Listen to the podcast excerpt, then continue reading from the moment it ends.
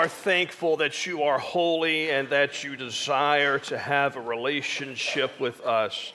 Amazing that a holy God would love us to the point that you would send your Son to die for our sins. I pray as we open up your holy word that you would continue to speak to us as we continue to worship. In the good name of Jesus, we pray. Amen and amen. Take your seat and find your Bible, and let's look at Luke chapter 19. The Gospel of Luke chapter 19.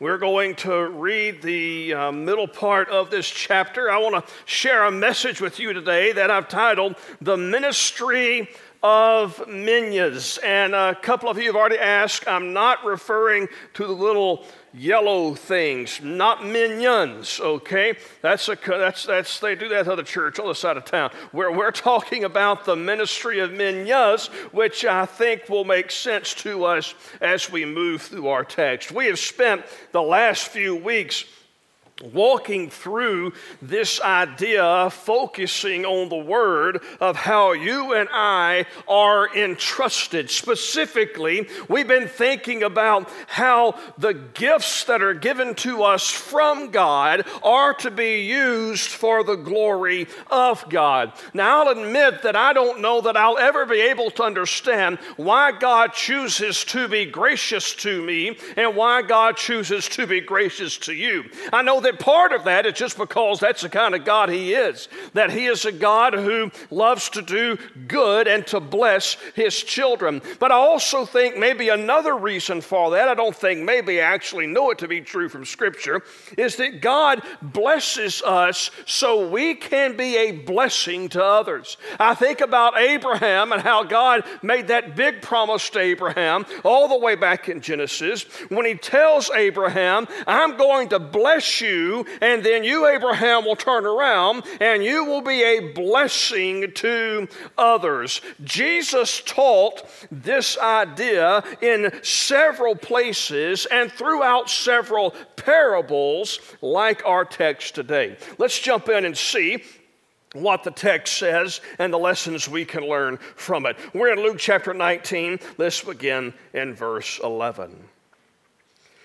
As they heard these things, he proceeded to tell a parable because he was near Jerusalem and because they supposed that the kingdom of God was to appear immediately. Right out of the gate, Luke tells us why Jesus taught this parable. Some of his disciples thought that they were going to Jerusalem so that Jesus could establish his kingdom and commence his reign. Jesus, however, knows something completely completely different. Jesus knows exactly what's waiting for him when he gets to Jerusalem, namely that he's going to be lied about, he's going to be betrayed, he's going to be killed, he's going to offer his life as a sacrifice for our sins. Jesus knows that after that takes place, he's going to be placed in a tomb, and after three days, Jesus knows that the Father is going to raise him from the dead. Jesus knows that after about 40 days past that, he's going to ascend back to heaven where he's been ever since that time. And Jesus knows that between the time he ascended to heaven and the time that he'll return to heaven, that his followers, both then and now, will have some responsibilities to do. That as we're marching to Zion, that there's still things God has called us to do. And this parable reflects that truth. This parable instructs the followers of Jesus then and now as to what Jesus wants us to do right now. Verse 12 Jesus said, therefore, a nobleman, that refers to, represents Jesus in this parable, a nobleman went into a far country to receive for himself a kingdom and then return. Calling ten of his servants, the servants represent us, the church He gave them 10 minas, which was a unit of money, about three months' wages. The average um, median income in Santa Rosa County is $77,000. So, if my math and calculator is right, that represents about $19,000. He gave them 10 minas and said to them, Engage in business until I come. But his citizens hated him and sent a delegation after him, saying, We do not want this man to reign over us. Jesus left us, he left his disciples in a hostile world where they hate the rule of our master. Verse 15 when he returned, having received the kingdom, when Jesus comes back one day, he ordered these servants to whom he had given the money to be called to him that he might know what they had gained by doing business. The first came before him, saying, Lord, your minya has made ten minyas more. And he said to him, Well done, good servant. Because you have been faithful in a very little, you shall have authority over ten cities. So notice how, before we move on in our text, notice how generous the master is in this parable. He's giving these minas to his servants. His servants have no rights, they have no real possessions. These are servants, and here you have their master giving them rule over cities as a result and as a reward for a few months of work. Here's what that'd be like that'd be like me and you driving for Amazon, driving their trucks for about three months, and then after three months, we get to meet the CEO, and he says, Hey, you've done three months of good on time delivery. He wouldn't say that with most stuff that I've dealt with, but hey, you've had a few months of on time delivery. I'm going to make you the CEO junior. I'm going to make you in charge of all the facilities at our headquarters. Something like that would never happen. But Jesus, in this parable, is showing us something. Not just how generous this master is, but how much wealth this master has. He distributed 10 minas, which in our money would be about $192,000. And he calls it a very little thing. Now, look, when you're in a place where you can call $192,000 very little, you're pretty wealthy. See, this parable is teaching us that God makes incredible promises to those who follow Him. But it's important to point out that that hearing well done, as Jesus points out in this parable, hearing well done is reserved for those who are faithful to what God has given them here. And so it continues in verse 18. And the second came, saying, Lord, your mina has made five minas. And he said to him, And you are to be over five cities. Then another came, saying, Lord, here is your mina, which I kept laid away in a handkerchief.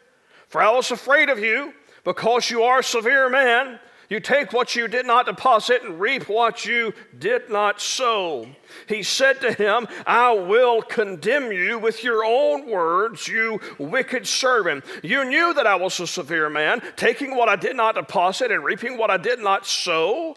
Why then did you not put the money in the bank, and at my coming I might have collected it with interest? This is a really odd response. The servant did nothing with his master's money. He put it in a handkerchief and stuck it in his sock drawer. And when he was called to give an account, he said, Well, master, you're kind of a jerk, and that's why I didn't really do anything with your money. Why would he say that? You've got to stay awake, and, and I'll talk about that in just a little bit, okay? And the master replied, Look, you could have at least put it in a bank. You could have at least put it in a mutual fund to, to draw some interest, but you did nothing. Verse 24. And he said to those who stood by, Take the mina from him and give it to the one who has the ten minas. And they said to him, Lord, he has ten minas. I tell you that to everyone who has, more will be given but from the one who has not, even what he has will be taken away. But as for these enemies of mine who did not want me to reign over them, bring them here and slaughter them before me. Remember, this is a parable. Jesus is teaching us some truths. Those who steward God's gifts of grace will receive even more of it. Those who squander God's gifts of grace will lose the ability to enjoy it.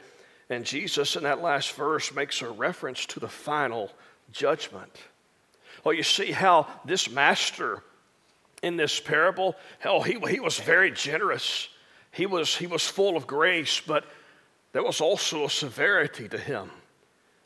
That at the end of it all, those who rejected him would find him to be an enemy on the last day. Now, what in the world does this parable about this measurement of money, minas, have to do with us today? I'm glad you asked because I want to try to answer that question.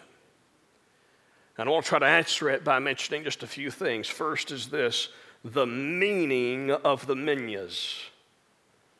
Okay, what do these minyas represent? We have no frame of reference. That's not a unit of currency that we have, and so it's difficult for us to understand. What do these minyas represent? Listen real close. Your minyas are whatever resources or gifts God has given to you to know Him and to make Him known. I want you to understand something this morning that's not popular, but it's the truth, and sometimes the truth isn't popular. Everything that God has given to you, God desires to use it for you to know Him and to make Him known.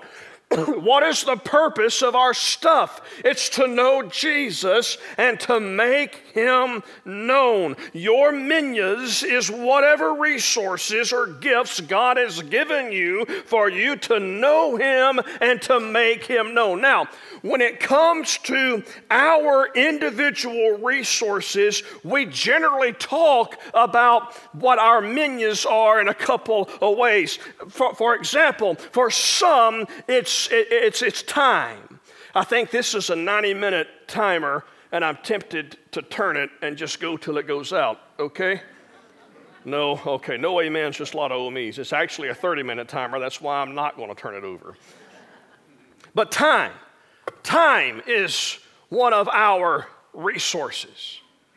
Think about it from this perspective. Time refers to the focus of your life. What are you doing with your days? What are you doing with your career? What are you doing with your retirement? What does your calendar say that you prioritize? What does your day say is valuable? For other people, it's treasure. And when we think about the minas that God has given to us, it's time and it's treasure. And don't worry, it's all fake, it's copy. You can't use it. I've already tried. Just playing, I haven't. But our treasure, what God gives to us, how does your money get spent? what does your bank account say about your priorities? Money talks. What does yours say about you?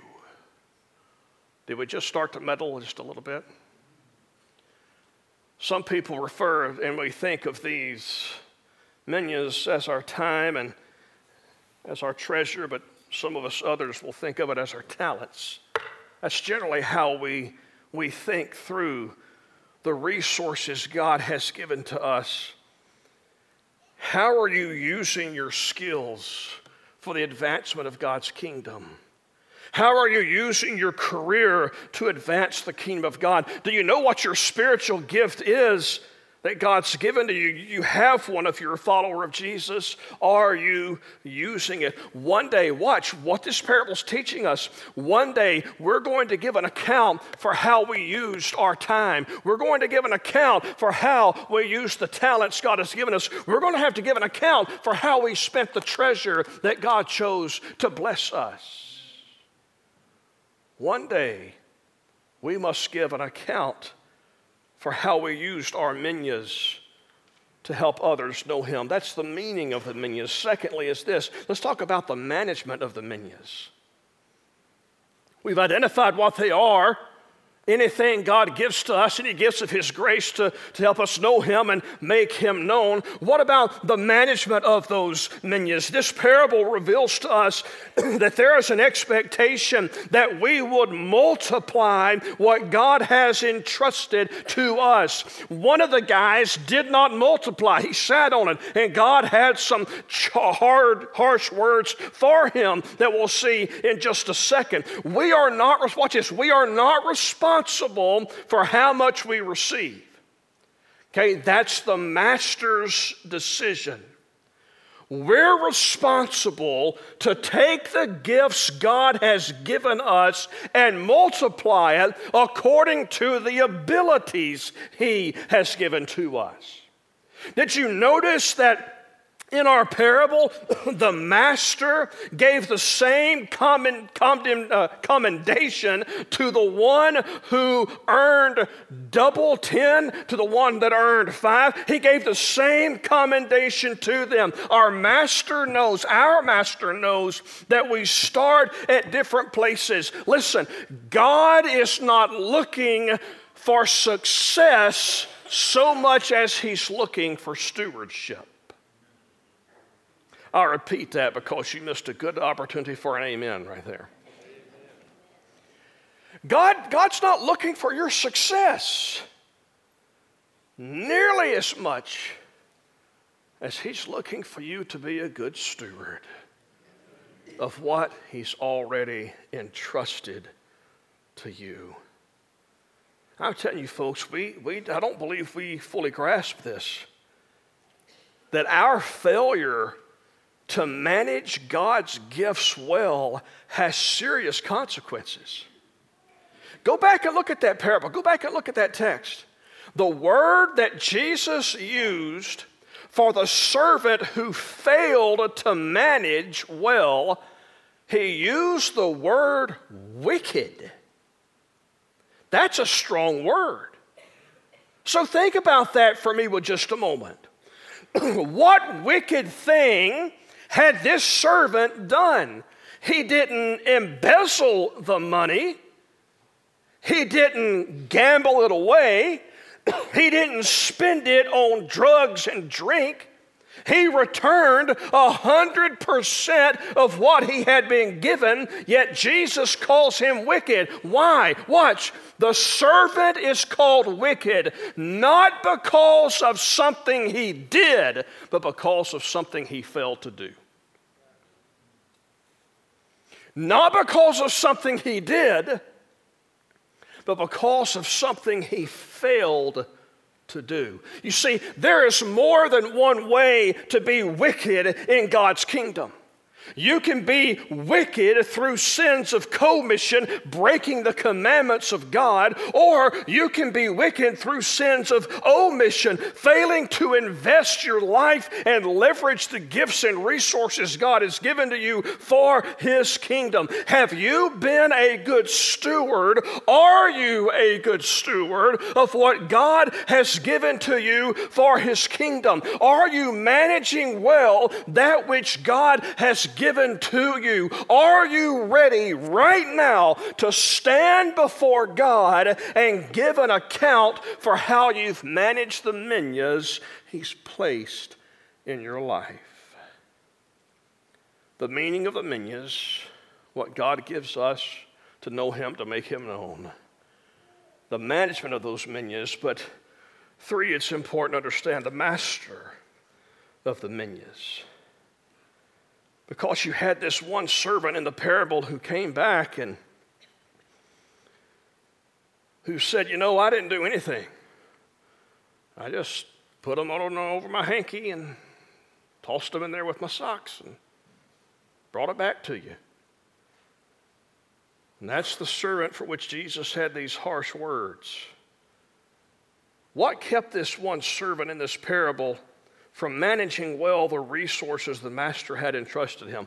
Well, according to verses 21 and 22, the servant simply didn't trust his master. I mean, the master was generous, he gave them those 10 minas. The, the master was full of grace and trust. But this servant didn't trust his master. I want you to recall the generosity, recall the wealth of the master in this parable, and then consider the true master who's telling this parable. Jesus, when he speaks this parable, Jesus is on his way to Jerusalem where he is going to die for the sins of his rebellious, rebellious servants. I want to ask you a question this morning. Has there ever been a master more gracious than Jesus? Has there ever been a master more generous than Jesus? Has there ever been a master who is more worthy of the entrustment of your life than Jesus? Absolutely not. Here's where the rubber meets the road. Following Jesus will always involve a risk because, in order to follow Jesus, you've got to take your hands off the wheel in the words of great theologian Carrie Underwood, you got to let Jesus take the wheel. See, if you and I were to go somewhere, if we were to get my car and go somewhere, I would want us to get in my car, and I would want to be the one who drives. If you and I ever take a trip somewhere, if you ever come by and say, Hey, Pastor, let me take you to the buffet, Test me in this, all right? if you're ever to come and say, Pastor, let's go, let, let, let, let's go pick up a chocolate cake that Kathy Tolbert made for me. And if I were to get in the car with you and let you drive, that is a symbol of great trust. Now, here's why it's not that I don't think you're a bad driver, it's just I know that I'm a fairly decent one. Watch me have a wreck today. You watch. because my daddy taught me to drive holding the wheel and watching the other idiots around me who don't know how to drive. Okay? I like to have control. And for me to let go and let someone else have control, that's a sign of, of we're pretty good friends and I trust you pretty well. I wish that my control issues were only limited to the steering wheel of my car. But if I'm going to be honest with you this morning, following Jesus sometimes is scary to me because I know that in order to follow Jesus, I got to let go of everything. And I've got to say, Lord, don't just, Jesus, don't just take the wheel. You take every aspect of my life. Lord, you take my time. Lord, you take my wallet. Lord, you take my priority. Lord, you take my dreams. You take my goal. Lord, they are all submitted to you because I am not the master of my menus. Jesus is. And because He's the master, I give full control to Him. You have to stop seeing your time and your treasure and your talent as assets by which you're going to build your kingdom. And instead, you have to see them as entrustments given to you by God to build His kingdom. And to get to that point, you have to really believe that Jesus is the master of your life and that He's worthy of the entrustment of your life to Him because He's the master of the minions. And here's four, and this is the last one. This is my non Baptist seminary reflection that we have more than three points, okay? Fourth is simply this the message of the minions. And not just of the minions, we've been talking for about four sermons about this idea of being entrusted. So if I were going to kind of wrap it all up, I would use this parable to do that, which I am at this moment.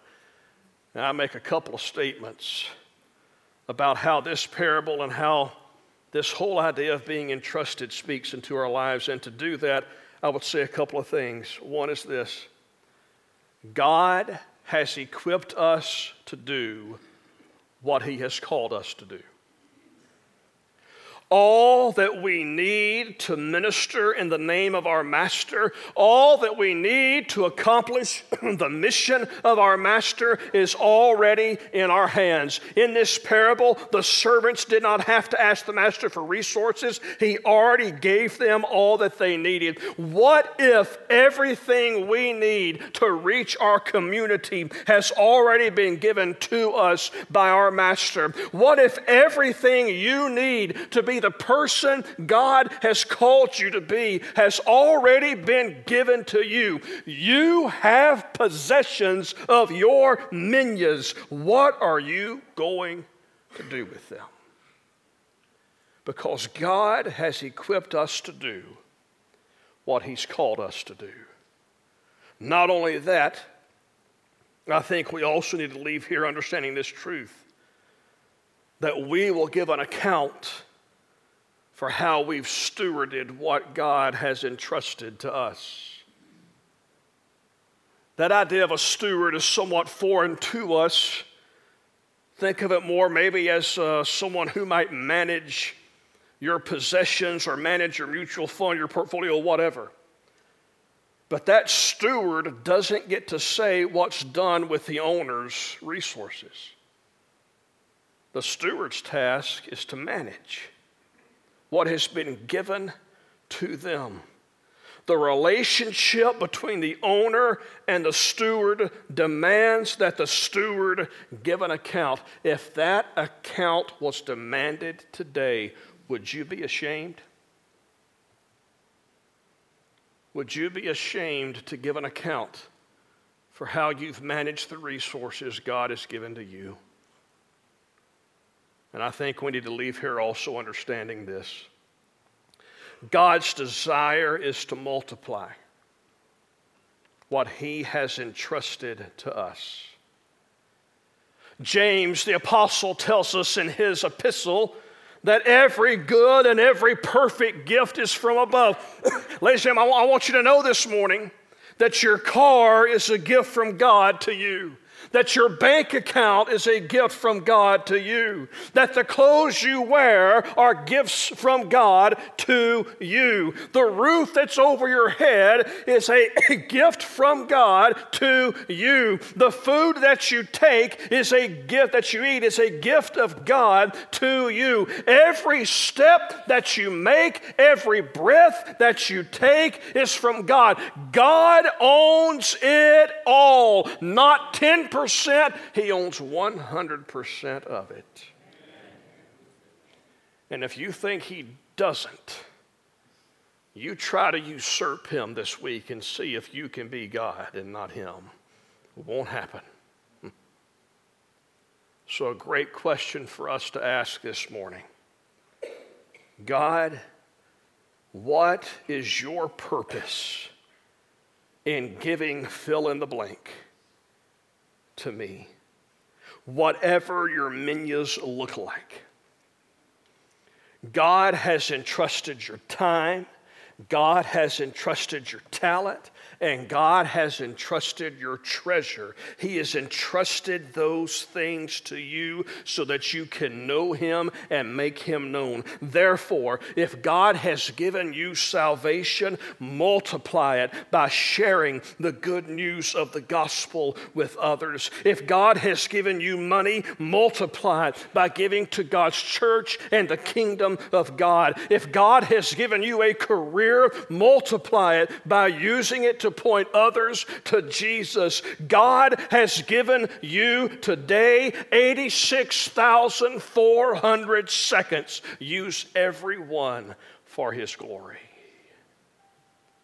So that when we find ourselves before Jesus, we will hear, Well done. Do you realize something? This life is the only shot you have to manage your minions. That's it. This life is the only chance. Because in eternity, you can't multiply these resources. You can't invest these resources to bring other people to Jesus because in eternity, that's all that's there are people who know Jesus. You can only do that today, right now. So why not start today? You see, you can't go back and try to re steward resources, but you can start today. And the greatest resource that's ever been available to us is a relationship with Jesus Christ. That's where it all begins. Look, I'm telling you, if at your house, if your house is full of minas, if you've got the biggest house in town, if you've got the biggest bank account in town, if you've got the nicest reputation in town, if you've got the most power in town, but you don't know Jesus, you don't have anything. Because the most valuable resource Jesus has for us is Himself. If there's never been a time in your life when you've confessed your sin and placed your faith in Jesus, that is the mina He wants to give you today a relationship with Him. If you've got questions about what that means, I'm going to be down here in this altar in just a few minutes as we sing our song during our time of commitment. Say, Pastor, I want, to, I want to know more. I want to make Jesus Lord of my life. I want this valuable resource of salvation to be mine. It costs Jesus everything, my friend. It won't cost you a thing other than your faith and belief in that Jesus has it and can give it to you. What about those of us who've already received that greatest gift? What are you doing with your life? Whether you think you have 10 decades left or a week, I don't know. Look, you know, one thing I've learned this week is death. We've had three deaths in our church boom, boom, boom, back by, uh, behind, uh, is a day after day after day. I have learned that, or been reminded rather, that this could be this, this is this could be my last day this could be your last day this is the only day we have to live for the glory of jesus and what if your commitment to live for His glory today would change the eternity for someone else who has yet to know Him? Would you bow with me this morning? I'm going to pray. After I pray, we're going to stand, we're going to sing. If God is moving upon your heart, if God's stirring in your heart, if you've got questions about salvation, if, if you want to talk about baptism, if, if you want to come to this altar and pray and ask God to help you be a better steward of the minas He's placed in your life, this time is open for you who need to make a commitment. I pray that all of us during this time of commitment would ask ourselves the question what can I do with the rest of this day to know Jesus and to make him known? And I pray that we'll ask ourselves that question tomorrow and every morning for the rest of my life, whether it's one more day, a hundred, or a million. Jesus, what can I do today with what you've given me to give you glory, to know you? And to make you known. Father, I'm thankful that you gave us the greatest gift of all, your Son, so that we could know you. Whatever you're placing upon our hearts to do today, may we simply say yes. In the good name of Jesus, I pray.